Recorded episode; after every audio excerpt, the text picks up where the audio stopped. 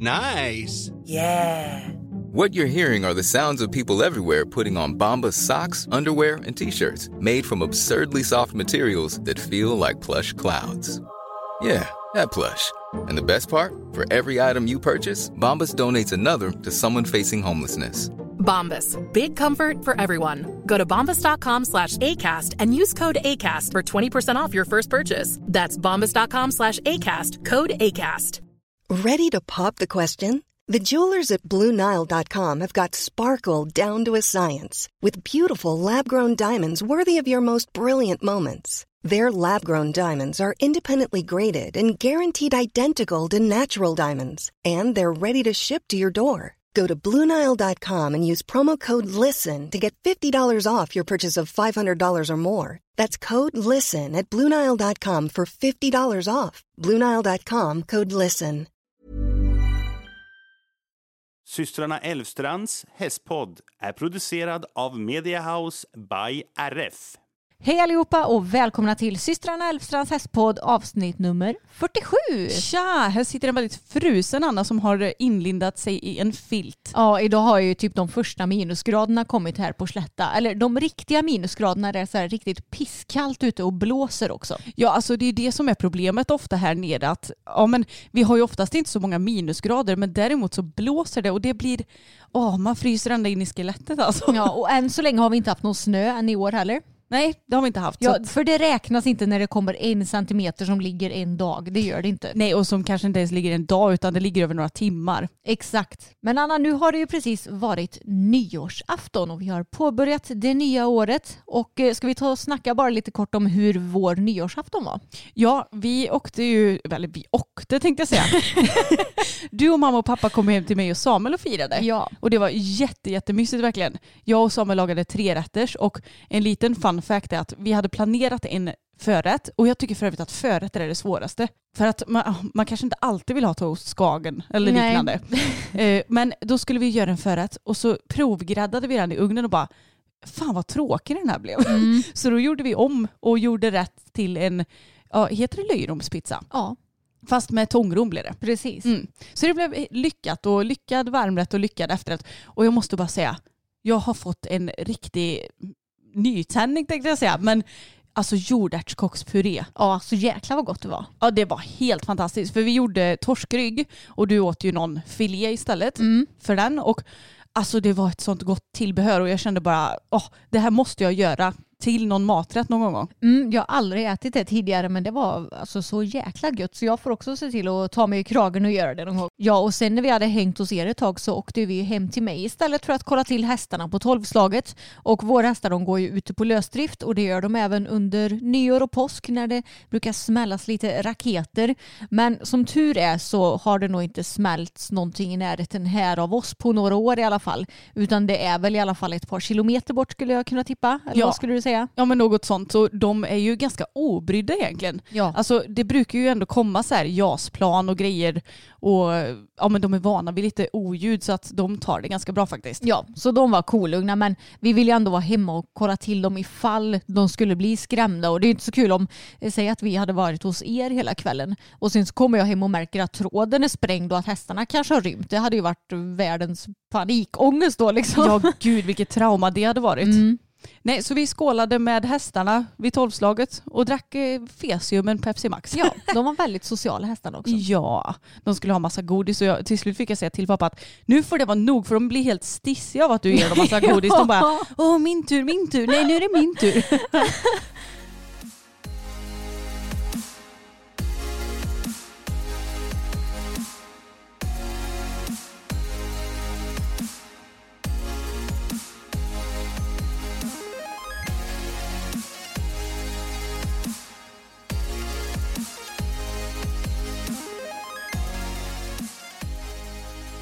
Men på tal om nyår Emma, så är det ju alltid folk som ska lägga upp årsresuméer och grejer hela tiden. Och vi har gjort det förut på vår YouTube-kanal vet jag att vi har pratat lite om det gångna året och sådär. Men det behöver inte betyda att jag tycker att det är en bra grej. Alltså det här med årsresuméer, jag tycker ärligt talat att det är jäkligt tråkigt. Mm, det är ju ganska segt för um, ifall du följer en person till exempel då har du förhoppningsvis ändå koll på vad som har skett under året Ja, redan. det är det jag menar. Och framförallt de här årsresumeringarna som folk envisas med ska lägga upp på sin Insta-story. Mm. När det, man ser att det är så hundra Ja. händelser som man ska klicka sig igenom. Ja det är inte kul. Ja gud, nej jag blir trött bara jag tänker på det. Så att, eh, det, det är någonting som jag alltid tycker är lite störigt med nytt år. Mm. Ja jag håller med. Mm. Och sen så såklart alla som ska påbörja sina nyårsluften som man vet att eh, 90% av alla inte kommer hålla ändå. Ja. Men att de ändå prompt måste liksom lägga upp det på sina sociala medier och ha sig. ja, och framförallt så, ja nu är det ju kanske inte så mycket gym för tillfället, men man vet ju att gymmen brukar ju vara överfulla i början av året också för att folk Ja. har tagit tag i sitt nya liv. Exakt, alltså gymmen måste ju tjäna så mycket pengar på alla nyårsluftisar som tecknar ett avtal och sen typ bara låter det vara. Japp. Trots att de inte ens använder det. Men eh, på tal om att det har blivit nytt år. Jag har ju lite av ett, ja, jag skulle inte säga nyårslufte, men eh, det här året så kör jag på veganuari eller veganuary. Eller vad man nu säger. Vad innebär det då? Ja men det innebär att jag ska äta helt veganskt nu i hela januari. Och det är ju ingen större utmaning för mig för jag äter ju normalt sett veganskt till typ 98 procent skulle jag säga. Men eh, nu så ska jag prova att göra det helt och hållet under en hel månad. Så Det vill säga att det inte blir någon ost och choklad den här månaden. Exakt. Det Eller ja, ingen, ingen eh, delice i alla fall. Ingen delice, nej. Och antagligen ingen choklad heller för jag tycker inte att vegan och choklad är så jäkla gött. Nej det är inte det faktiskt. Nej, det får bli något bakverk i så fall tror jag om jag vill Mm. ha något chokladigt. Eller Lili och Hannas eh, chokladglass. Alltså, den, är den. så jäkla god. Fy Ah. tusan vad god den är alltså. Den måste ni prova. Ja, och ingen pizza då tyvärr. Nej. För det är ju kanske det som jag kommer sakna allra mest. För jag, jag gillar ju verkligen vanlig köpepizza. Men jag avskyr veganost. Så nu, nu får det bli pizzauppehåll i en månad också. Men jag fattar inte för att Anamma har ju eh, färdiga pizzor. Mm. De är ju goda. Ja men de har inte så himla mycket ost på sig tror jag. Nej, jag kanske tror det. problemet med pizzeria är att de ska slänga på så jäkla mycket ost. Och veganost smälter ju dessutom väldigt dåligt också. Men då kanske du kan göra så om du nu vill ha pizza någon gång så kan du köpa en sån Anammas eh, fryspizza. Det Ja. kanske inte känns lika lyxigt men då får du i alla fall en pizza. Ja exakt. Nej men så det är väl egentligen en, den enda grejen som jag ska göra nu när det kommer till det nya året så att säga. Mm. Och jag ska fasen försöka bli bättre på att dricka vatten. För jag, jag är så dålig på att dricka vatten. Det blir gärna att jag tar något annat än just vatten. Jo, samma här. Mm. Och no, med något annat så menar vi såklart Pepsi Max. ja, och det är ju inte bra för tänderna framför allt. Det är det jag känner. Jag vill, Mm. göra något, jag vill gärna ha kvar mina tänder lite mer än när jag fyllde 30. Jo, jag borde väl också egentligen dricka mer vatten. Men jag tycker att vatten är ju världens trökigaste dryck. Mm, Det smakar ingenting, det är trökigt och nej usch. Det, jag, jag gillar bara inte vatten. Men eh, på tal om lite så här hälsogrejer, för det får man ju ändå säga att vatten är. Hur mår du då och din lilla Fiffi? Eh, jo men jag tror att min lilla Fiffi mår bra nu. Men jag fick ju reda på förra veckan att eh, hon har ju verkligen inte mått bra tidigare. Mm. Eller snarare min livmoder har inte mått eh, bra tidigare. För eh, ni vet ju om att jag har opererat bort vad jag då bara trodde var cellförändringar och att jag var tvungen att göra det väldigt akut. De ringde mig på tisdagen och sen fick jag komma in redan dagen därpå för att operera bort dem. Eftersom läkarna inte kunde säga ifall det bara var vanliga cellförändringar eller om det var ett tidigt stadie av livmoderhalscancer. Men förra veckan så fick jag ett samtal på måndagskvällen klockan typ nio och jag blev så här, vem ringer mig nu klockan nio på kvällen från ett nummer som jag inte hade inlagt i min telefon. Och jag brukar nästan aldrig svara när det är något okänt nummer som ringer till mig för det hänger, det hänger kvar lite från när jag inte hade hemligt nummer och då var det väldigt många följare som ringde till mig hela tiden. Ja, jag svarar heller aldrig på eh, något nummer som är okänt. Då googlar jag upp det först. Ja precis, så det var det jag gjorde nu också och med mina stalking skills på internet så lyckades jag då hitta att det här var ju den läkare som hade opererat bort mina cellförändringar. Så då kunde jag ringa upp henne och eh, då sa hon att eh, jag behövde komma in dagen därpå till sjukhuset tillsammans med en anhörig och då förstod jag att jag skulle få ett liksom, besked som hon inte kunde ge mig i telefonen. Så då förstod jag ju med en gång att det var cancer. För annars hade hon ju alltså bara säkert skickat något brev eller sådär att det bara var cellförändringar. Mm. Men ett cancerbesked det måste man ju ge i verkligheten. Så dagen därpå så åkte jag och mamma till sjukhuset och fick komma in och prata med min läkare som hade opererat mig och även en sjuksköterska. Och då gav hon mig beskedet att det inte bara var höggradiga cellförändringar som hon hade opererat ut utan även en liten cancertumör. Och jag fick då diagnosen tidigt upptäckt livmoderhalscancer. Och grejen är att eh, när läkaren sa det här till mig så sa hon att Ja, eh, jag, jag är väldigt glad nu för jag har egentligen bra besked att ge dig. För jag hade liksom den, vad ska man säga, nästan bästa cancern som man kunde få för den upptäcktes tidigt och min tumör den var väldigt liten, 2,36 millimeter.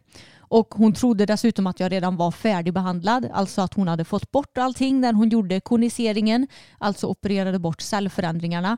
Och det verkar inte som om cancern har spridit sig till några lymfkörtlar eller blodkärl eller heller till något annat ställe i kroppen heller för den delen. Så det var ju väldigt skönt att höra. Så det var ändå en bra diagnos för när hon ringde mig då på kvällen så blev jag så här, jaha, då har jag fått cancer nu och då kommer jag antagligen vara tvungen att göra i alla fall någon mer operation. Och så googlar man ju lite, Mm, eller såklart. läser på 1177 och jag bara okej, ja då kommer jag väl kanske få operera bort någon mer tumör som kanske kommer göra det svårare att eh, få barn i framtiden om jag vill ha det eller i värsta fall operera bort hela livmodern så att jag inte kan få barn överhuvudtaget. Så när jag fick det här beskedet om att ja, du har slash har haft, jag vet inte riktigt hur jag ska uttrycka mig, Nej. eh, men eh, du har cancer men du är antagligen redan färdigbehandlad. Då blev ju det ett väldigt positivt resultat för mig. Ja det förstår jag, även om det kanske kommer som ett litet slag i ansiktet också för att ja, men jag vet inte, det här med, jag tror att många känner igen sig, det här med cancer och med många tråkiga besked. Man tänker alltid att det händer alla andra. Även om jag vet att du har pratat om att du alltid haft, haft någon föreställning om att du kommer ha cancer någon gång under ditt liv. Ja, jag har alltid känt på mig att jag kommer få cancer någon gång. Mm. Och eh, ja, det har jag ju fått nu. Så vi får väl hålla tummarna att det här var den eh, cancern som jag kände på mig att jag skulle få dem. Mm. Och det, visst var det den mest aggressiva sortens, för det är ett HPV-virus heter det va? Ja, exakt. Eh, cancer och cellförändringar det kommer ju på grund av ett virus som kallas för HPV.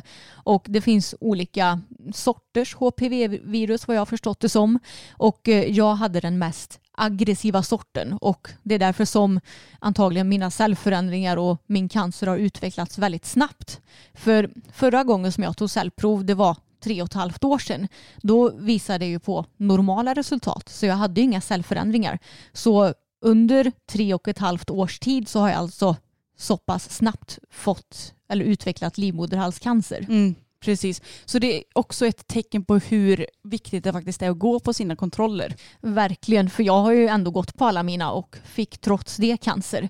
Men det var ju också det som jag tyckte var lite märkligt och som jag frågade läkaren att hur har det här kunnat ja, men komma så snabbt? För när jag har liksom läst på lite om livmoderhalscancer så verkar det ju som att det ska ta i alla fall fem år innan det har hunnit utvecklas. Men hon sa det att eh, nu i och med coronan så blev mitt cellprov uppskjutet ett halvår i år. Så jag brukar normalt sett göra det på våren men jag fick göra det nu på hösten i år. Och hon sa att det kan ha varit det där extra halvåret som gjorde att cellförändringarna utvecklades till cancer. Mm. Och eh, ni förstår ju om det var ett halvår som krävdes för att jag skulle få cancer. Tänk då om man liksom skjuter upp det i ett år eller två år eller tre år eller inte går på sina prover överhuvudtaget. Då kommer cancern att kunna ha gått mycket längre och det kanske till och med kan bli så att ditt liv inte går att rädda. Mm. Alltså gud, det låter som att vi eh, skrämmer upp folk här nu. Det är inte så vi menar, men vi vill bara trycka på att det är väldigt, väldigt, väldigt, väldigt viktigt att gå på sina kontroller. Och det sa vi ju redan innan vi visste att du hade cancer. Ja, exakt. Det, Gud, vad, det känns så konstigt att säga den meningen. ja, men grejen är att jag kan inte riktigt identifiera mig med den diagnosen heller. Nej. För alltså, i mina ögon, eller vad man ska säga, så är cancer en sjukdom som du antingen dör av eller så måste du genomgå svåra operationer eller behandlingar som tar väldigt mycket på din kropp och ditt psyke och allt vad det nu kan vara. Att det tar tid att återhämta sig. Och jag fick ju liksom mitt cancerbesked efter att eh, jag redan var opererad Mm. och efter att tumören var liksom ute ur min kropp. Så jag har ju inte ens vetat om att jag har haft cancer när jag har haft det. Nej. Och det är nog det som eh, gör det lite svårt för mig att ta in också tror jag. Jag tror det också. Vem vet, du kanske aldrig kommer att förstå att du faktiskt har haft cancer. Men Nej, för jag, som sagt jag identifierar mig inte som ett canceroffer inom stationstecken. Nej, precis. Och vi har ju haft cancer väldigt nära. Både mormor och morfar har ju tyvärr gått bort i cancer båda två. Mm. Så att vi har ju sett det på nära håll och varit, eller varit med och varit med, men vi har ju sett eh, strålning och, och allt vad det nu innebär med cancer. Så att ja, det är ju kanske den bilden vi har av cancer också. Ja, Men precis. det behöver ju såklart inte gå så Nej, heller. cancer kan ju vara mycket enklare som det är i mitt fall då. Mm. Förhoppningsvis ska jag säga. Ja, precis. Vi ska För- inte ropa hej. Nej, exakt. Men som det ser ut nu så verkar det inte som att jag behöver göra något mer. Jag väntar fortfarande på en second opinion på provsvaren ifrån Göteborg. Bara för att de ska vara liksom helt säkra på att flera läkare ställer samma diagnos och eh, tänker samma sak gällande behandling och sådär. Men antagligen kommer det inte vara några konstigheter med det. Men idag när det här poddavsnittet släpps så ska jag in och göra en magnetröntgen av buken och eh, bäckenet. Bara för att se så att det inte är några konstigheter där ifall det är någonting som har spridit sig, vilket de ju som sagt verkligen inte tror. Men skönt ändå att göra en liten check på det. För min läkare sa att ja, alltså egentligen så tycker jag inte att du behöver göra det här. Men ifall de hör av sig från Göteborg och säger något annat så är det onödigt att vi har bokat av den här eh, eh, magnetröntgen. Ja, precis. Det är ju bättre att få det gjort så att ni ändå har allting på papper. Ja, exakt. Men i framtiden för mig nu då, då tror jag att jag om typ ett halvår kommer ta ett till cellprov för att se så att cellförändringarna är borta och eh, att mina liksom, vad ska man säga, värden uppe i livmodern ser normala ut. Och sen kommer jag att eh, få gå på tätare kontroller också i framtiden. Mm. Men sen så kommer det att ebba ut va? så att du får gå var tredje år om det ser normalt ut ett tag tror jag. jag va? tror det. Men det är väl ett antal år tills det gäller tror jag. Ja, men det känns väl ändå skönt och du har ju allt under kontroll kan man ju ändå säga. Ja, verkligen. Och det har ju blivit lite kaotiskt för oss nu för jag fick ju dels åka in akut och operera mig och jag fick dels åka in akut för att få det här beskedet. Men vi har ändå lyckats bra med vårt jobb och det enda som vi var tvungna att ställa in var ju en live som vi hade tänkt ha på Instagram. Ja precis och det kunde vi tyvärr inte ha men vi hoppas att vi ska kunna fixa det någon dag framöver för jag tänker att det kan vara kul att snacka lite i realtid med våra följare också. Ja, men det håller jag verkligen med om. Det här avsnittet är sponsrat av The Skin Agent och ni som har lyssnat på podden mycket nu det senaste, ni vet ju om att vi har snackat en hel del om deras nya produkt för hästar och hundar som heter Horse and Hound Anti-Shave Stick och det är ju ett antiskavstick för hästar och hundar och vi har ju använt det på våra hästar nu i ett par månader. Ja, vi är så himla nöjda med det. Och vi pratade ju mer om det här sticket i förra avsnittet så är ni nyfikna på lite mer resultat så kan ni lyssna på det. Men The Skin Agent har ju även produkter för människor och de har vi ju använt oss av i, jag tror det är ett och ett halvt år nu Anna. Ja, om vi inte minns helt fel så stämmer det. Och jag kan börja prata lite om sticket Move och det är så himla bra för att vi Ja, vi, vi har ju lår som går ihop du och jag. Det är inte så att de är separerade från varandra och därmed får vi alltid lårskav på sommaren. Det kanske inte är jätteaktuellt precis just nu men sommaren kommer ju, nu är det ju nytt år och sommaren kommer om några månader. Yay! Vi längtar tills dess.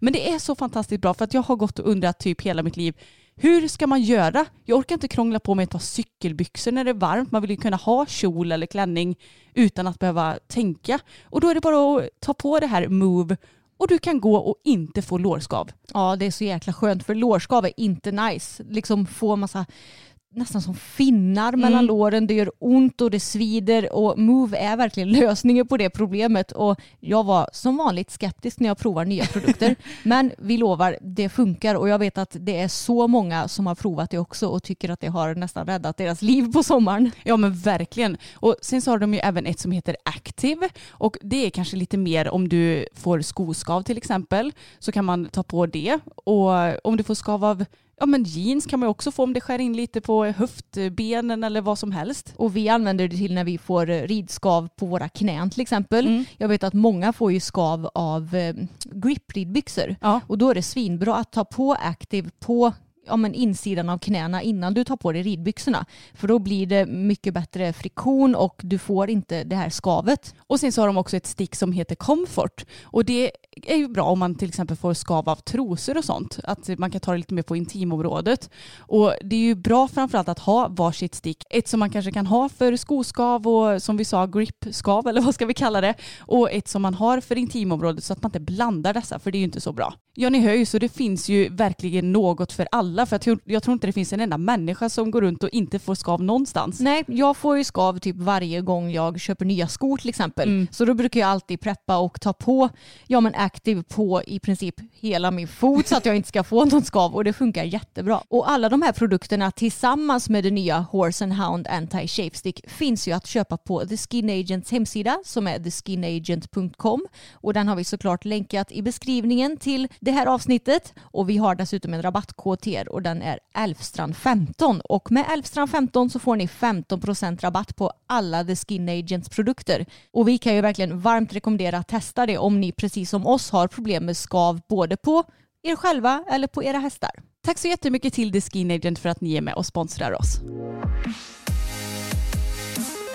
Något som vi har roat oss med när vi haft lite ledigt det är såklart att kolla på dokumentären om Peder Fredriksson på SVT. Ja, Och det tror jag nog att de flesta hästmänniskor har gjort. det tror jag verkligen och jag har ju varit så seriös så jag har ju till och med kollat på den två gånger nu bara för researchens skull. Ja, för vi tänkte såklart att vi skulle ta och diskutera den lite grann för jag tänker att ja men dels så kan det vara intressant och, och för er att höra vad vi tänker och tycker om det.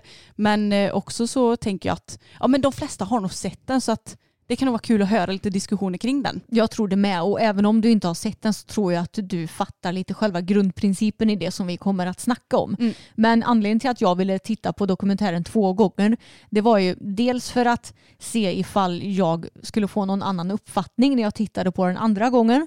För ibland kan du ju få liksom en första uppfattning eller bild av någonting men sen så kan ju det ändras när du har hört eller sett någonting igen.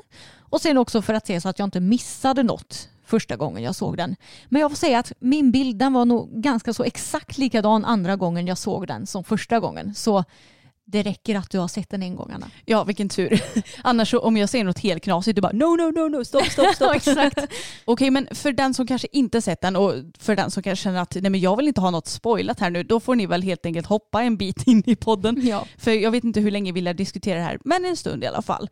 Och alltså själva dokumentären handlar ju om att Peder vill ta sig upp på nummer ett på rankinglistan över, vad, vad kallar man det, Face rankinglista va? ja, världsrankingen. Precis. Att han vill bli den bästa hoppryttaren i världen. Exakt och det räknas ju i poäng och jag har inte riktigt koll på systemet men vissa tävlingar ger mer poäng och sånt där. Ja, de säger i dokumentären att ju mer prispengar desto mer poäng. Ja. Basically. Precis, så hörde jag också det som så att eh, då vet vi det och ja men det är väl egentligen det man behöver veta om dokumentären tänker jag. Ja, för det är ju det som är hela dokumentärens grundprincip kan man säga. Okej men, men innan vi börjar diskutera, vad hade du för förväntningar på den här dokumentären innan du tittade på den? Vad trodde du att vi skulle få se? Alltså jag hade faktiskt inga förväntningar alls för jag visste inte vilken approach den här dokumentären skulle ha. Jag visste inte alls att det skulle vara så här mycket fokus på att Peder ville bli etta på världsrankingen till exempel. Utan jag tänkte väl att ja, men det kommer väl vara alltså, vad ska man säga, en vanlig dokumentär om Peder. För jag menar, jag har läst Peders bok, jag har nog lyssnat på alla poddar han har varit med i och det är ganska mycket som upprepas hela tiden tycker Mm. jag. Eh, så jag får ändå säga att den här dokumentären det var ju en helt ny take på det hela. Verkligen, det var ju något helt annat mot vad vi sett innan så att det får de ju verkligen ha. Och jag vet inte om jag heller hade så mycket förväntningar inför för att jag tror inte att jag riktigt har uppfattat att det ska komma en dokumentär om honom. Inte jag heller. Så jag bara, jaha men vad kul, då har jag ju nästan två timmar att titta här på Mm. något annat än ja, mina vanliga serier som jag tittar på. Exakt, men dokumentären var ju extremt välgjord för det första kan vi Ja. säga. Alltså cred till de som har filmat det här. Ja. Det är så snygga bilder. Den är så välkomponerad Mm. och man vill typ bara vara, det, det känns som, nästan som att man är där för att det är så skarpt och fint och ja, Mm. stor cred till de som har gjort det. Ja, och jag gillar verkligen upplägget att det är liksom i kronologisk ordning och att du har en klar bild av när det här är filmat och vem låg eh, på vilken plats på världsrankingen då till exempel. Och vi kan ju säga att Steve Gerda låg ju och ligger etta på världsrankingen under nästan hela den här dokumentären. Mm, det var väl bara, nu ska vi se, var det Harry Smolders. Harry Smolders ja, som låg etta ett tag där i Ja. början. Mm, precis. Och eh, ja, va- vad ska vi hoppa in i först? ja, alltså vi, vi har ju ganska så mycket att säga om den här dokumentären egentligen. Mm. Men jag kan ju börja med att säga att jag var nog inte riktigt van vid att, eh, eller van vid, jag var inte riktigt, eh, vad ska man säga? Beredd? Nej precis, jag var inte riktigt beredd på att den skulle kännas liksom lite deppig att kolla på. Jag kände lite det också faktiskt. Det är många som säger att de har blivit väldigt, väldigt, väldigt inspirerade av dokumentären. Men jag kände lite när jag stängde av att jag var nästan lite tom. Ja, och jag fick ganska mycket ångest av att se den. Mm. Alltså på, vissa delar var väldigt inspirerande för Peder är ju en av de absolut mest inspirerande hästmänniskorna vi har i världen tycker jag. Han är ju skitduktig både när det kommer till ridning och horsemanship och allt vad det kan vara.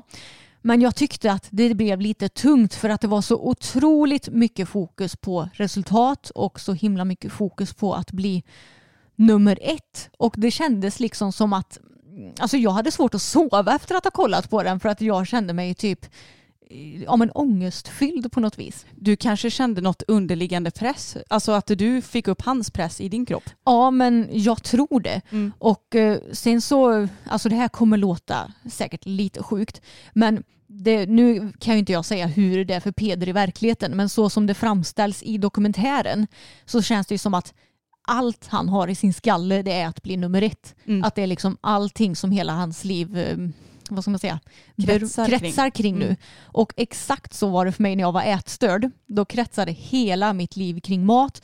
Jag planerade vad jag skulle äta, hur jag skulle träna och det var liksom det enda jag hade i min skalle. Så det blev ju väldigt mycket ångest och det var exakt den känslan jag fick när jag kollade på dokumentären. Att han betedde sig liksom som ätstörda mig fast hans ätstördhet var att han skulle bli nummer ett på världsrankingen. Alltså vad roligt att du säger det för att jag tänker exakt så. Ja. Jag har ju aldrig haft något eh, obsession på det viset. Men jag fick också tanken av att det här är ju någonting som nästan känns sjukt. Jag vet.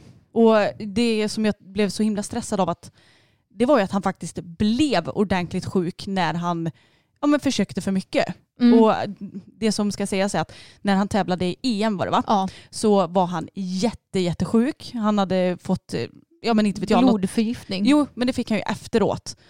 Är du säker? Jag tror han hade det då. Hade han det då redan? Det kallas ju för sepsis tror jag. Ja så kanske Eh, det ja. och det beror ju på att man får en infektion i kroppen och eh, den infektionen kan ju sedan sprida sig. Jag har faktiskt eh, varit så seriös att jag har tagit en printscreen på 1177 Ja. om just det här så jag tänker att jag läser upp det. Sepsis är ett allvarligt tillstånd som förr kallades för blodförgiftning. Sepsis innebär att en infektion påverkar hela kroppen och gör att viktiga organ som hjärtat, lungorna, hjärnan och njurarna inte fungerar som de ska. Sepsis kan vara livshotande. Det är viktigt att du söker vård direkt om du tror att du har fått sepsis. Och eh, så står det ring genast 112 om du eller någon närstående har något av följande symptom. Förvirring eller svår att få kontakt med, svårt att andas, svårt att gå eller stå på benen. Och vad var det vi såg i dokumentären? Ja, när Peder gick banan inför, var det andra dagen? Ja, säkert andra eller tredje eller något Ja, sånt där. då orkade han inte ens gå hela banan runt utan han fick sätta sig vid något hinder och bad typ Lisen att nästan gå banan åt honom och förklara den för honom. Och, Mm. alltså det var... Gud, jag, jag blir ledsen bara tänker på det. Alltså. Jag vet och de, jag minns den bilden när han går och de får liksom hålla i honom Mm. så att han typ inte ska ramla.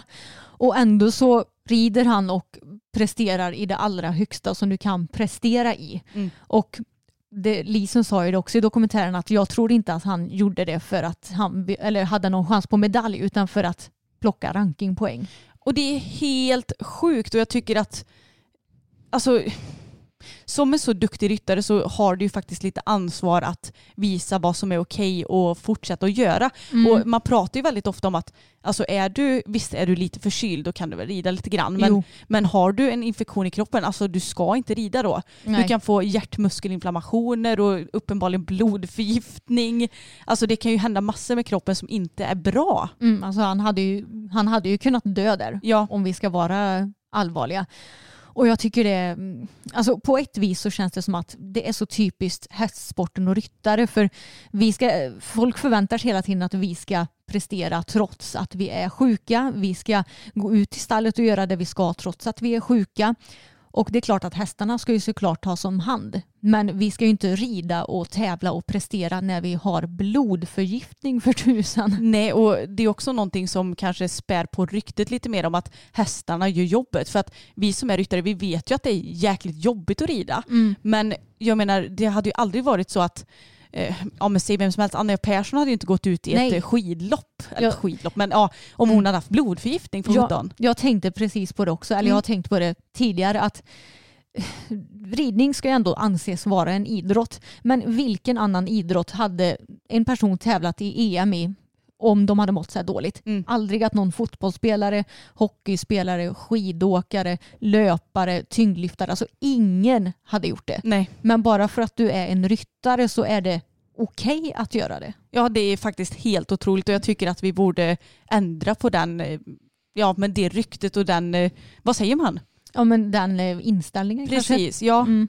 Ja, och jag tycker också att det är lite intressant för första dagen känns, eller tolkar jag det som att Peder ändå var frisk. Mm. Och eh, då vann ju han och Allan den klassen. Och för då var ju båda i toppform. Mm. Peder sa ju det innan han åkte att Allan var verkligen i toppform. Och det syntes ju första dagen. Men sen blev ju Peder sjuk och då blev ju resultaten inte lika bra. Och det visar ju om något på att du behöver som ryttare också kunna rida väldigt, väldigt bra för att kunna prestera och ta medalj. Det är inte bara hästen som gör jobbet utan du måste prestera på topp och hästen måste prestera på topp. Ja, och vad var hans resultat under den här blodförgiftningsrundan? Det var väl typ två eller tre ner eller något sånt där va? Ja, eller jag tror han hade ett eller två ner. Var det ett eller två ner ja, kanske? om Ja. dagen, förutom första dagen. Ja, och jag menar det är ju helt galet att han kan prestera på den nivån trots att han är så otroligt sjuk. Men jag tycker inte att det är någonting som vi bör bli inspirerade av utan snarare avskräckta av faktiskt. Ja, verkligen. Och jag kan säga att när, eh, när EM gick av stapeln och han red så tror inte jag eller jag tror inte att någon förstod hur sjuk han var. Nej. Utan det är nu när vi har sett det här i dokumentärer som jag i alla fall har förstått hur sjuk han var. Ja, alltså de pratade ju lite om att han var lite sjuk. Då tänkte jag, ja han kanske är lite förkyld då, typ. Ja, exakt. Men jag hade ju ingen aning om att det var blodförgiftning människan hade. Nej. Nej, det är helt, helt otroligt. Och det här med att Peder blev så himla sjuk på EM men fortsatte att rida, det tycker jag också visar lite hur ohållbart det är att ha ett så här himla starkt resultatfokus eller eh, vad ska man säga, inställning på att nu ska jag bli nummer ett och till varje pris i världen. För alltså, du kan inte må bra av det känner jag. Nej, alltså du kan ju aldrig någonsin må bra av det. Och vi har ju pratat lite om det här med resultatmål ihop med Emelie Espegren som vi har tagit lite hjälp med när det kommer till det mentala. Och hon sa det att det är självklart individuellt om vad du vill ha för mål. Men sätter du ett There's never been a faster or easier way to start your weight loss journey than with PlushCare. PlushCare accepts most insurance plans and gives you online access to board-certified physicians who can prescribe FDA-approved weight loss medications like Wigovi and Zepbound for those who qualify. Take charge of your health and speak with a board-certified physician about a weight loss plan that's right for you. Get started today at plushcare.com slash weight loss. That's plushcare.com slash weight loss. plushcare.com slash weight loss. Burrow's furniture is built for the way you live. From ensuring easy assembly and disassembly to honoring highly requested new colors for their award-winning seating, they always have their customers in mind. Their modular seating is made out of durable materials to last and grow with you. And with Burrow, you always get fast, free shipping. Get up to 60% off during Burrow's Memorial Day sale at burrow.com slash ACAST. That's burrow.com slash ACAST. burrow.com slash ACAST. resultatmål, då måste du ju också inse att Alltså det som du kan påverka det är din ridning och ditt resultat eller så. Men du kan ju inte påverka hur de andra rider. Nej. Alltså det kanske alltid kommer finnas folk som är mycket snabbare än dig eller som rider de där extra hörnpasseringarna mycket noggrannare så att de får högre procent i dressyr. Alltså du kan ju inte påverka hur andra rider eller Nej. vad som sker. Och det är därför som resultatmål på ett vis är så himla dåliga. För som sagt, du kan inte påverka någon annan. Det du kan kanske ha som mål är att ja, men jag vill bli felfri i den här tävlingen. Men sen vilken placering du tar, det beror ju helt på hur hög konkurrensen är bland de andra. Och jag menar, det är ju extremt hög konkurrens i hoppvärlden. Och Steve Gerda som är etta, alltså han känns ju som en överlägsen etta nästan. Och det beror ju också jättemycket på hur många hästar du har, ifall dina hästar är i form eller inte, om de är skadade, om du har varit skadad. Och jag menar Peder har ändå haft lite oflytt nu de senaste åren känns det som, Mm. medan det kanske har gått väldigt bra för Steve. Och Steve säger ju dessutom i dokumentären att han har fem, sex, sju topphästar. Och då tolkar jag ju det som att det är hästar som man skulle kunna rida mästerskap på. Ja, Jag menar vilken annan hoppryttare har det? Peder har ju ändå många topphästar men han har väl kanske eh, säg tre, fyra som han skulle kunna rida mästerskap på. Ja och då ska man ju som du säger ha flytet att hästarna ska vara på topp och vara i form och inte ha någon skada och då är ju tre, fyra hästar kanske inte så mycket helt plötsligt om någon går och skadar sig. Nej, exakt. Och nu är jag ju absolut ingen elitidrottare eller har varit det. Men jag har ändå läst en del psykologi och en basic grej inom psykologin tänker jag det är att ifall du har ett för starkt fokus på något eller om du vill något så himla mycket då kommer det ju låsa sig i hjärnan för dig så att du inte kommer att nå det målet eller vad man ska säga. Ja, det, så kan det ju säkert vara. Mm. Och jag tänker också att alltså Peder är en så otroligt duktig ryttare. Det har han ju visat gång på gång på gång när han har presterat skitbra i mästerskap. Han har varit iskall när han har varit den enda som varit nolla genom hela mästerskapet och så vidare. Mm. Men jag menar, jag tänker att hade han velat bli nummer ett, jag tror att det hade bara trillat dit om han hade haft fokus på något annat. Mm, precis, och kanske lite mer fokus i nuet. För han säger ju det någon gång i dokumentären att om jag eh, vinner EM och eh, får bra poäng där och där och där, då kan jag komma etta. Då har han redan ett fokus för långt i framtiden. Mm. Du måste hela tiden fokusera på det som sker nu eller i den absolut närmaste framtiden för att du ska kunna prestera bra då. Och sen så får man väl helt enkelt se att vara nummer ett som någon sorts bonus. Att eh, oj, det råkade bara bli så nu när jag har presterat så här bra. Exakt. Mm. Det, är, det är lite som jag tänker med placeringar. Oj, vi fick hem en rosett idag. Det ser jag som en bonus. Ja, och ska man vara sån, nu har ju till exempel Steve Gerda varit etta på världsrankingen länge och han känns ju lite mer chill inställd till det hela. Och jag tror ju inte att Steve kanske har haft som allra största mål att nu ska jag vara etta på världsrankingen och jag ska ta mig dit till varje pris utan han har helt enkelt bara hamnat där för att han är så himla bra och för att han har bra hästar och för att han presterar ju ta mig tusan bra i varje tävling. Mm. Ja men det är ju säkert så. Det är lite så jag tänker att det händer för de flesta. Inte att det kanske är deras största mål. Och jag vill bara säga att alltså jag kritiserar inte Peder så sett men jag tänker bara att det är farligt om man försöker att apa efter för mycket. Mm, precis. Och det är just därför jag tycker att det är viktigt att vi diskuterar detta också. Ja, exakt. Jag har inte sett eh, den här, vad ska man säga, eh, den, de här tankarna på något annat ställe. Så jag tycker det är kul att kunna diskutera dokumentären utifrån ett annat perspektiv. Mm. Och jag tycker som vi har pratat om innan att Peder är ju verkligen en riktig hästman. Ja, Alltså man ser ju det när han ja, men grejer med hästarna i ridhuset och han tar ju sig tiden till att faktiskt se på hästarna från marken Mm. och det är väldigt intressant och Lisen är ju fantastisk som har ja, men, som fixar med allting mm. och det är väldigt intressant att se. Men jag måste säga att något som jag kan känna, visst nu förstår jag att hela dokumentären handlar om att han vill bli nummer ett. Men något som jag personligen hade tyckt varit mycket mer intressant för mig som hobbyryttare som inte har tävlat mer än ja, en, en och tio klass i mitt liv. så hade det varit väldigt intressant att se vad behöver de fixa inför en stor tävling? Vad behöver hästskötaren göra? Vad behöver hon packa? Eh, vad, hur rider han veckan innan? Mm. Vad, alltså du vet så här, massa förberedelser. Hur tänker de mentalt inför en tävling? Alltså lite mer sådana grejer hade varit Mm. superintressant. Jag håller med och även kanske hur han lägger upp hästarnas träning till vardags och får se lite mer från själva vardagslivet eller vad man Mm. ska säga. Lite mer hemmagrejerna. Ja, exakt. Alltså det som jag tyckte egentligen var mest intressant i dokumentären det var ju om man får se lite när han nördar ner sig. Till exempel när det blev eh, corona-lockdown så skodde han väl av sina hästar för Mm. då kom han på att nu ska jag prova att rida mina hästar barfota. Och jag menar, det är ju sån lite som jag tänker att Peder är, eller vad man ska säga. Ja, Att han är riktig hästnörd och vill prova nya grejer och hela tiden letar efter vad som är det bästa för hästen. Och det känns som att han får, fick blomma ut lite mer då. Mm. Jag håller verkligen med. Och det hade varit så intressant om man hade haft en dokumentär som är mer riktad åt det hållet tycker jag. Mm. För även om, alltså tävlingar är ju självklart hans liv. Alltså naturligtvis. Men det hade varit roligt om det hade kunnat få bli som en bonus i själva dokumentären istället tycker jag. Mm, precis. Och sen så kommer jag att tänka på också eh, att Peder han har ju familj, han har ju tre barn. Det har ju till exempel inte Steve heller som är etta.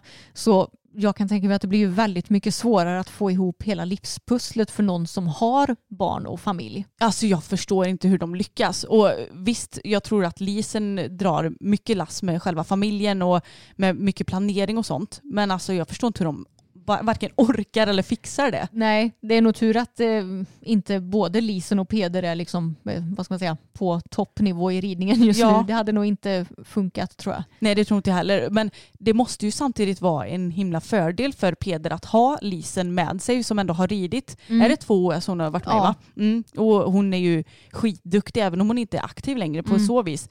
Så ja, det kanske är på gott och ont ibland kan jag tänka mig också.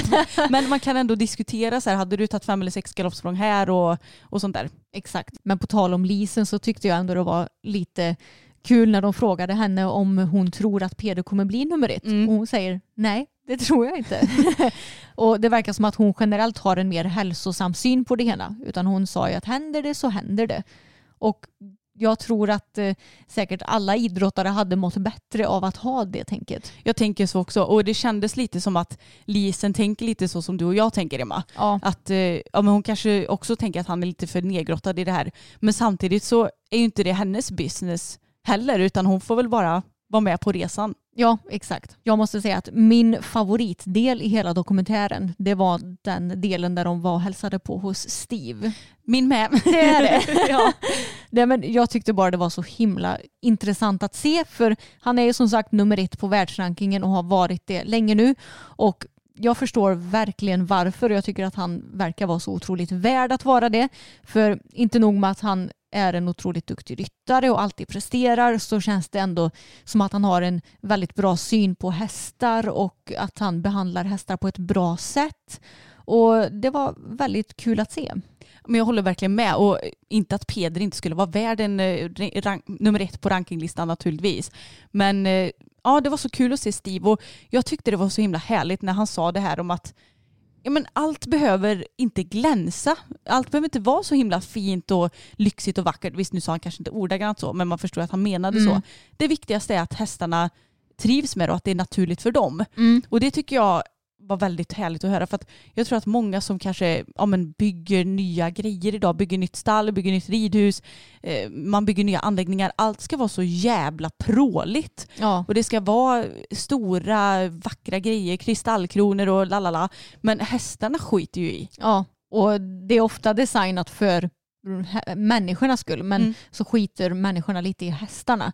Men det var så kul att se att Steve hade ju verkligen ett helt vanligt stall, ett helt vanligt ridhus, en vanlig gård och att han som ändå är nummer ett i världen, han klarar sig med det. Det visar ju att du behöver inte ha det så himla fancy. Nej, alltså det är väl klart att varenda kotte i världen vill väl egentligen ha det fancy för det är ju alltså, fint, det säger jag ingenting om. Men det är bara härligt att nummer ett på världsrankinglistan, han, han har det inte så jävla fancy. Nej. Utan det är bara helt vanligt. Ja, och han sa ju också att hästarna de gör verkligen allt för oss. De förtjänar också en medalj Ja. runt halsen. Det känns verkligen som att han ser på hästarna som djur och inte bara som tävlingsmaskiner. Och sen så såg man också att han hade ju hästar som gick ut i hagarna till exempel. Så det tror jag ju absolut att mm, han har, verkar det som. Mm. Så nej, jag tycker det är kul att se goda exempel ifrån ryttare på den höga nivån. Mm. Och fun fact, du och jag ska ju spela in eh, en video i veckan där vi reagerar på ja, men, toppryttarnas stable tours. Mm. För det finns ju lite sådana på YouTube och vi har fått eh, två stycken som vi ska reagera på. Och eh, ja, det, det, jag kan säga att det blir intressant för det är ganska stor skillnad mellan Steves stall och eh, ja, speciellt ett av de andra stallen. Men jag är nyfiken, vilket är det andra vi ska reagera på då? Nej men jag kommer inte säga det Anna. Nej. Nej, du får se. Okej då. Mm. Ja. Nej, men jag tycker han verkar vara en väldigt härlig person och han, det som är roligt är också att han säger det att han trivs egentligen inte så bra med människor Nej. utan han trivs mycket bättre med djur. Mm. Och det kan jag också känna igen mig även om jag, alltså jag trivs bra med människor också men Mm. det känns som att djuren är inte så knussliga. Man kan komma till dem hur man än är och de bara tar emot en. Ja, och jag tänker att det kanske är därför som han är nummer ett också. Mm. För han verkar ju vara ja, men extremt nördig på hästar och Ja. verkligen tycker om att umgås med dem. Och sen har han ju som sagt inte familj och så heller så han behöver kanske inte umgås lika mycket med människor som många andra. Men eh, ja, jag tycker det, det är kul. Han verkar vara en genuin människa. Verkligen och det är roligt för att nu fick man ju lite mer bakgrundsinfo om hur han var. Mm. För att innan så har man ju bara sett honom på tävlingsbanan och tyckt att han varit jäkligt duktig men det var lite kul att få ändå en liten figur av honom eller vad man ska säga. Ja. Men tycker du inte att han verkar vara lite mer chill än Peder? Jo jag tror det och de frågade väl honom om han tänker mycket på att han är nummer ett på världslistan. Mm. Och då sa han väl att ja så det är klart att jag tänker på det men samtidigt så försöker jag inte tänka på det för mycket. Jag tror att han sa något sånt. Ja, han sa väl att ja, jag gillar ju att vara topp tre för det är ju där jag är. Men Ja. ja. jag vet inte. Sen så måste jag också passa på att säga, på tal om Steve Gerda, att eh, människor som Människor som vågar göra något annat än den stora massan, det, de får också min respekt. Och jag tänker ju på ja, men, Jan Tops och Global Champions Tour, att han vägrar rida den för att han inte tycker att de, det stämmer överens med hans värderingar när det kommer till sporten, att han ty, inte tycker om att man kan köpa sig in och att det, ja, men det har ju med pengarna att göra. Liksom. Men kan inte du bara förklara vad Global Champions Tour är för de som inte vet? Jo men det är ju en, eh, vad ska man säga, en tour som är skapad av Jan Tops som är en svinrik gubbe kan man säga. och eh, ja, alltså det är tävlingar där du kan vinna många, många miljoner. Men eh, du kan också köpa dig in plats i tävlingen vad jag har förstått. Mm. Och jag vill minnas att jag har läst någon intervju med Rolf-Göran Bengtsson där han sa att det kostar fem miljoner i så fall. Ja, jag Att- har också fått för mig det. Ja, för de 15 bästa i världen tror jag det de blir inbjudna till den här touren. Men annars får du köpa till dig en plats. Och det är det som Steve inte gillar, att det blir väldigt elitistiskt och eh, vad ska man säga uteslutande att bara de fina får vara med och tävla typ. Mm. Ja och det är ju helt sjukt. Alltså jag menar vem fan har råd att köpa en tävling för fem miljoner? Det har ju ingen. Då måste man gå in med sponsorer Ja. eller så måste man vara stenrik bara. Ja exakt och det är ju därför som typ Ja, men jag tror väl att Evelina Tove till exempel har varit med och startat Global Champions Tour och det har ju hon råd med eftersom hon har sponsorer som kan sponsra till det. Men att det liksom bara ska vara antingen de som är ja, men som sagt topp 15 eller de som är rikast som ska ha möjlighet att vara med och tävla. Och jag tycker det är kul att den bästa ryttaren i världen sätter liksom ner foten för det här och säger att han inte tycker att det är okej och att han därför väljer att åka på andra tävlingar. För jag menar, hade han varit med och startat i Global Champions Tour, han hade ju kunnat vinna så mycket prispengar. Ja, ja, gud ja. Mm. Och jag tycker också det är kul att ja, men det här spär ju- spär ju också lite på ryktet om att ja, men det är en rikemanssport. Mm. Eh, ja. Ja. när det handlar om sådana här tävlingar så är det ju det way, big way. Ja, exakt. Way big menar jag.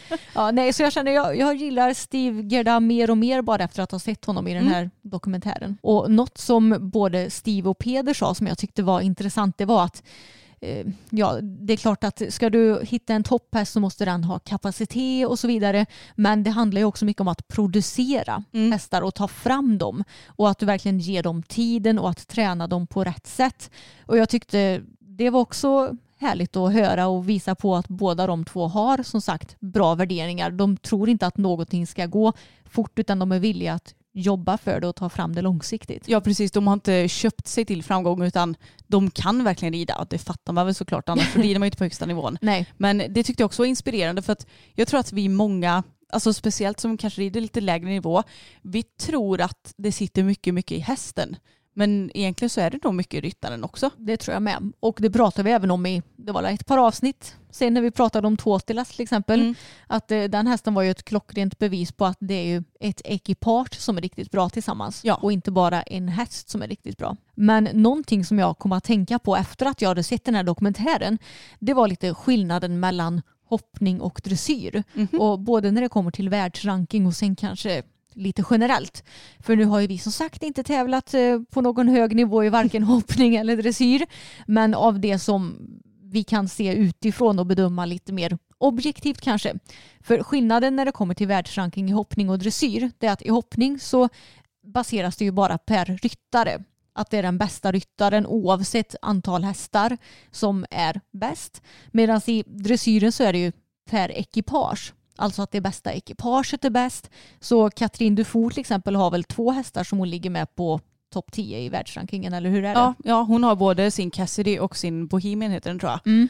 Så att eh, hon är med med två hästar. Och det här tycker jag egentligen är lite märkligt att det inte är likadant i hoppning som dressyr. Ja, det håller jag med om. Och sen så vet jag inte heller riktigt vilket eh, system som är bäst heller. Nej, det är faktiskt sant. Men jag tänker också så här att alltså, presterar du på, på topp med en häst, alltså som i dressyren nu tänker vi, ja men då blir du ju också topp ett. Och sen om den skadar sig, ja men too bad, då åker du ner på rankinglistan. Mm. Men ja, jag vet inte, jag är lite kluven alltså. Ja. För det är ju också så här att i hoppning så är ju skaderisken kanske ännu, ännu större och sådär. Så det kanske kan vara svårt att ha eh, massa hästar. Men eh, och samtidigt så här, då, då kanske Steve Gerda hade varit så här etta, tvåa, trea, fyra. Nej jag skojar.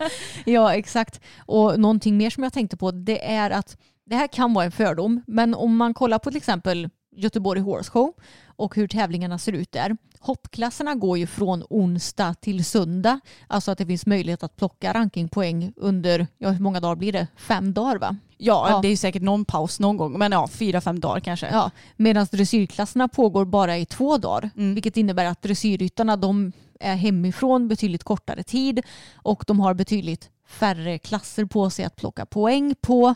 Så det känns ju som att hopplivet på ett sätt det borde innebära lite mer press och eh, att du är iväg mer från hemmet såklart och att det tar tid och att du också har fler klasser att plocka poäng i. För jag menar du plockar ju poäng både i de lägre klasserna med dina lite sämre hästar och sen plockar du ju poäng även i de högre klasserna med dina bästa hästar. Mm. Ja, och jag tänker också att alltså, hoppning måste ju vara ganska så mycket mer slitsamt dessutom. För att det är ofta så att en häst kanske går två, tre dagar. Mm. I synnerhet på ett mästerskap så är det ju ganska många dagar de ska prestera och det Ja. är flera runder och hej och hå. Så att i dressyren är det inte alls lika, även om det såklart är tufft på ett helt annat sätt. Men ja, jag vet inte. Jag, jag bara funderar lite eftersom man själv rider på hobbynivå inte ens, vi har ju inte ens ridit ett meeting liksom. Nej, Så då börjar varit, man fundera lite. ja, och det hade varit intressant att veta om dressyrryttarna har samma eh, tänk att nu ska jag bli etta. Eller om, eftersom de har en häst bara på sin ranking. Att eh, det kanske bara är lite mer oj nu var vi etta. Mm. Ja det är intressant. Mm. Men det är säkert värt som ligger etta eller? Ja det tror jag Ja. nog. Nej men eh, jag reagerar på det att det känns som att hoppningen och dressyren är väldigt olika. Och att det på ett vis känns som att det är svårare och mer eh, tufft mentalt att vara hoppryttare. Mm, faktiskt.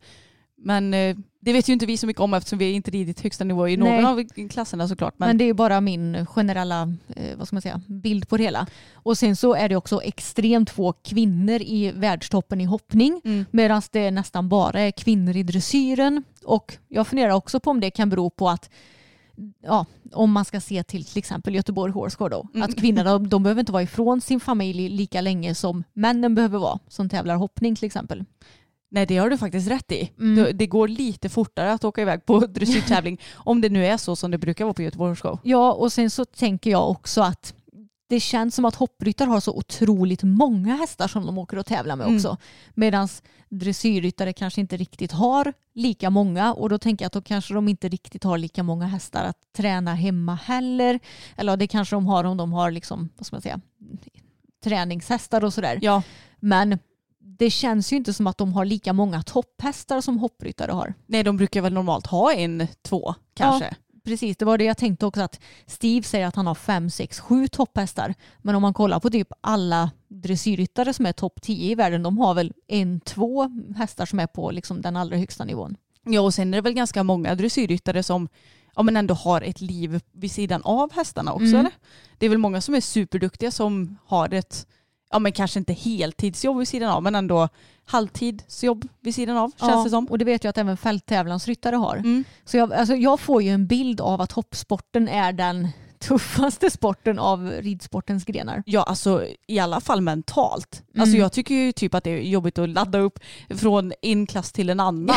Och så ska man hoppa sju olika hästar på fem dagar med, ja, gud, jag blir utmattad bara jag tänker på det. För på ett sätt så är dressyren är ju mycket lättare att förbereda sig till för du vet vilket program du ska rida och då kan du förbereda dig inför det så det blir inte lika mycket press på det sättet och ifall du har gjort ett misstag kan du ta igen det senare. Mm. Så nej, jag tror fan att det krävs så jäkla mycket nerver och eh, bra skalle för att kunna lyckas inom hoppsporten. Det tror verkligen jag också.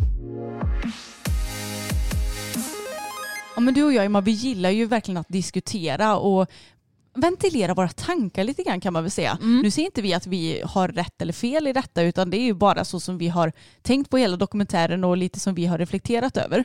Men eh, du läste väl något kul, eller kul, nej det är det väl egentligen inte alls, Nej. men på Facebook. Ja, jag läste ju något som jag blev irriterad över på Precis. Facebook snarare. Och eh, jag vet inte om vi har gått in på det här fenomenet tidigare men jag och Anna vi har ju ett fenomen som vi kallar för Facebook-kärringar. Vad innebär det då? Ja men det innebär ju kvinnor som är minst medelålders, antagligen typ så här 50-60 i alla fall. Mm. Som eh, har ett behov att eh, kommentera vissa grejer i Facebook och på olika Facebookgrupper till okända människor. Och eh, jag ska ta och visa ett exempel på det som gjorde mig riktigt irriterad. Nu har jag hittat det här Facebook-inlägget som jag tänkte på. Och eh, om jag ska prata om det som syntes i Facebook-inlägget så var det en tjej som hade lagt ut ett par bilder och en film på sig och sin fyraåriga jättesöta tinkerkorsning häst när de rider på en åker och rider lite dressyr. Och eh, det som jag ser i filmen det är att det ser väldigt trevligt ut och ryttaren sitter väldigt fint och rider mjukt och fint och hästen tycker jag går i en bra form för att bara vara fyra år och den ser stadig ut. Kanske kryper lite, lite, lite bakom lod. Men det är ju inget konstigt på en fyraåring. Nej, verkligen inte. Nej, och då var jag tvungen att gå in och eh, läsa kommentarerna och det är klart att de flesta skriver ju att den är fin häst och allt sånt där och det är ju kul att folk kan kommentera positiva kommentarer. Men så, ja, är det ju det här fenomenet eh, Facebook-sharing då och en av dem kommenterade så här. Ja, det är lite tudelat får jag säga. Ja. Ser mycket bra ut. En pigg och glad häst med mycket energi. Men nu kommer vändningen. Du sitter OK. Titta på bilderna. Nosen hamnar bakom lod ibland. När du behöver hålla igen litet extra så sakta sedan av till skritt och låt hästen skritta i raskt tempo på lång tygel och med nosen framför lod. Var huvudet befinner sig spelar ingen roll. Lite tvåtydigt där kan jag tycka. Okej. Hästen är ju bara fyra år men det är viktigt att du är medveten om nosen framför lod så att slutresultatet blir bra slash rätt när grundutbildningen är färdig om typ ett år. Men Ja. alltså det här är ju så roligt för att du har ju visat mig det här. Mm. Och som, jag håller helt med i det du säger att så här, ja, men den ser väldigt fin ut och Mm. det är klart att den kanske kryper bakom lite, lite, lite grann. Men snälla någon, det är en fyraåring som inte har satt sina muskler än. Mm. Den är bara precis i början av sin utbildning och alltså ska man vara sån, fokus 10, ja han fyller ju 11 år nu då. Mm. Han kan också krypa bakom lod ibland. Ja, Men alltså, huvudsaken är att man inte gör det medvetet. exakt. Och jag tycker att du ser så tydligt om någon rider hästen bakom lod medvetet eller inte. Mm. Och det syns jättetydligt att den här tjejen inte gör det. Så jag blir så... Åh, alltså när jag läser den här kommentaren Ja det kryper. kryper i mitt skinn och jag tänker bara åh, du din Facebook-kärring, du ska inte kommentera sånt här för den här tjejen har inte bett om att få dina inom stationstecken tips och råd. Nej. Utan hon la väl upp det här för att hon ville ja, men visa upp något fint som kanske hade kunnat inspirera någon. Vill man ha tips, ja då har man förhoppningsvis tränare som man kan liksom få tips av. Eller så skriver man det. Exakt. Har ni något tips eller vad tycker ni om min ridning? Men det måste ju vara det, måste ju vara det värsta som finns att skriva. Har ni något tips? Det måste vara som att kasta sig ut till vargarna eller? Jag tror det med. Och eh, ja, nu måste jag se lite vad eh, den här tanten har fått för svar. Eh, och då svarar ju dels eh, inläggsstartaren då att hon förklarar lite grann. Och sen är det en annan tjej som kommenterar hon har inte frågat om din åsikt. Det är tydligt att det ligger bra träning i grunden på denna hästen så jag tror hon faktiskt har bra kontakter som kan hjälpa henne vidare i träningen och så vidare. och då svarar den här tanten, den här personen Hej, jag har inte frågat efter din åsikt heller. Alltså, ja, jag tycker det är så, så kul att de här de ska prompt dela med sig av sina åsikter trots att det inte är någon som har bett om det. Nej och sen så blir de lite kränkta när man eh, ja, säger motsatsen eller så här. Mm, precis. Ja. Och nu har samma person svarat igen. Eh, Jag har varken sagt att du har rätt eller fel, bara att det är fett otrevligt att bara ge kommentarer när det inte efterfrågas. Skulle du bete dig så i riktiga livet? Någon kommer fram till dig i ridhuset och säger gott nytt år och du börjar babbla om att du tycker att han rider fel. Men det är det här vi har pratat om tidigare också. Alltså man skulle ju aldrig bete sig så. Nej. Aldrig, aldrig. Du skulle aldrig gå fram på en framridning och bara eh, om du tar upp eh, vänsterhanden lite till så får du mycket bättre vinkel på den armen. Ja, exakt. Nej det skulle man aldrig Nej, säga. alltså jag, det, det här beteendet är så märkligt och så sjukt störande. Ja jag håller med. Jag tror att många tycker att det är okej att bete sig så bara för att ja, men det är online så du behöver liksom inte titta den här personen i ögonen och säga det. Liksom. Precis och du, du kanske egentligen, ja men det är ju ingen som vet vem du är. Nej, Herregud, eh, Anna Elfstrand, får, ja, okej det, folk vet kanske vem jag är men, men, men jag menar att det är ju ingen som kanske kommer leta upp dig och ditt hus och komma och sk- skälla på dig. nej. nej alltså jag måste säga att det här är en av de absolut mest eh, störande grejerna som jag kan se i sociala medier. Jag vet. Alltså det här med folk som kommenterar. Och jag kommer att tänka på det här om dagen faktiskt. För Mm. att jag, eh, ibland när jag har tråkigt så kan jag kolla igenom mitt Instagramflöde. Och jag måste säga att det är faktiskt väldigt kul. Man ser så här, åh just det, det var från det här ridpasset. Och ja men just det, det var när vi gjorde det här och sådär. Mm. Och då såg jag, nu ska vi se, är det från två år sedan blir det nu nästan va? Mm. Så la jag upp en bild när jag och Fokus hoppar och då hoppar vi på det lägsta på våra block och det måste ju vara ja, men 30 typ 30 centimeter. centimeter. Ja. Och så vet jag att jag skrev eh, under den bildtexten att eh, nästa gång får vi nog höja lite och så en lite så här flörtig gubbe typ. Mm. För att han hoppade ganska så stort över det här lilla, lilla hindret. Och då vet jag att vi hade ju en period där det var en, en kille som höll på att kommentera negativt på våra kanaler. Va? Ja. Det roliga var att jag blockade denna personen för att Ja. jag må inte blocka särskilt många personer på mitt konto. Det har bara Nej. varit massa sådana här Porrbottar. Ja, porrbottar och spamkonton som jag har Mm. blockat tidigare. Men det här är en person som jag har blockat. Men jag hävde till och med blockeringen för att se om kommentarerna dök upp. Men det gjorde de tyvärr inte. Nej. Men jag minns i alla fall att den här personen skrev något i stil med ja, jo det kommer ni aldrig att lyckas med eller något liknande. Nej. Han är nog vår största hater någonsin tror jag. Ja, och det roliga är att går man in på den här profilen då ser man liksom att det verkar som att han är förlovad och att han har något barn tror jag jag tolkade Ja. det som. Och att han har massa djur men inte så att han, det någon, verkar inte vara någon hästkille. Nej, Enligt vad man ser på profil, alltså vad säger man, beskrivningen. ja precis. Så att jag tyckte det var sjukt, så jäkla märkligt bara. Ja, men För- så, så märkligt att en 40-årig man liksom typ, eller nu vet jag inte om han är 40 Nej. men han såg ut att vara typ 40 på hans profilbild i alla fall. Ja det är mellan 30 och 40 i alla fall. Ja. Och det var ju både på mitt och ditt konto och, Ja, ja. och så här. Mm. Och att vi minsann inte var några duktiga ryttare typ kommer jag ihåg att han skrev och så. Mm. Och man bara, ja men eh, hade du gått och sagt det till oss i verkligheten? Ja. Nej, det hade du inte. Nej. Och dessutom så kan jag tycka lite så här nu i efterhand, eh, nu när vi har utvecklat så fokus och vi ändå kan träna banor på en meter och ändå har Mm. tagit vår första placering i hoppning så är det lite så här in your face motherfucker. Ja.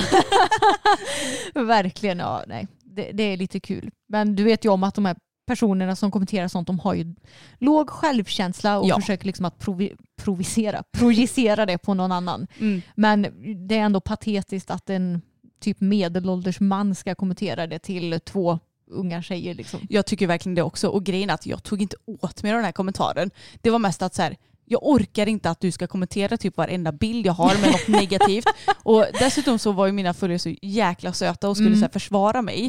Eller oss eftersom Mm. det var på båda våra konton. Och det är jätte, jättegulligt. Men jag kände bara, nej folk får fan inte lägga mer energi på den här eh, gubben, tänkte jag säga. Ja. på den här människan. Så nu blockar jag honom. Ja, nej, det är inte många vi har blockat med. Nej. Förutom så här spamkonton. Jag tror det har varit kanske max tre stycken som har haft inom stationstecken vanliga konton som jag har blockat. Mm. Varav den här eh, mannen är en av dem då. Mm. Ja shit, årets eh, första avsnitt blev ett riktigt babbelavsnitt Emma. Verkligen, vi hade mycket att sköta om. Ja, men det blir så och jag hoppas att ni förstår våra tankar kring eh, dokumentären. För som sagt, han är svinduktig Peder men jag tyckte att det var lite varningsklockor också. Mm, jag håller med. Hoppas att ni tyckte det var kul att eh, ja, ja, men höra en eh, lång diskussion om det här också. Mm. För jag vet inte om jag det på något annat ställe och det var ganska många olika vinklar som vi tog in nu och jämförde lite med våra egna liv även om vi inte är några toppryttare på det sättet. Nej och antagligen aldrig kommer bli heller för den Nej. delen. Men För det skulle jag aldrig vilja bli. nej jag skulle aldrig orka det heller. Jag känner på att jag, jag blir utbränd av att tänka på att åka runt på tävlingar och ha mig hela Ja, tiden. men som sagt, jag kunde ju fan inte ens sova efter att ha sett den där dokumentären för att jag blev typ deprimerad. Även om den var väldigt bra och inspirerande på andra sätt också. Ja. Men jag skulle gärna vilja se en till dokumentär med Peder fast med lite mer positiv energi och eh, lite mer inspiration hemifrån kanske. Ja, det vardagliga livet och hur han lägger upp saker och ja men allt sånt där. Det är ju skitkul att se. Mm. Han kanske skulle gjort lite vloggar än vad som oss. Exakt. Då hade man fått lite mer inblick i hans vanliga liv. Det hade blivit en succé. Ja, verkligen. Mm. Men det hade han väl inte hunnit med. Nej. Nej, men nu säger vi tack och hej för denna gången. Ha det jättebra allesammans och glöm inte att prenumerera på podden ifall ni gillar den. Ja, men vi hörs igen nästa vecka då. Det gör vi. Hej svejs!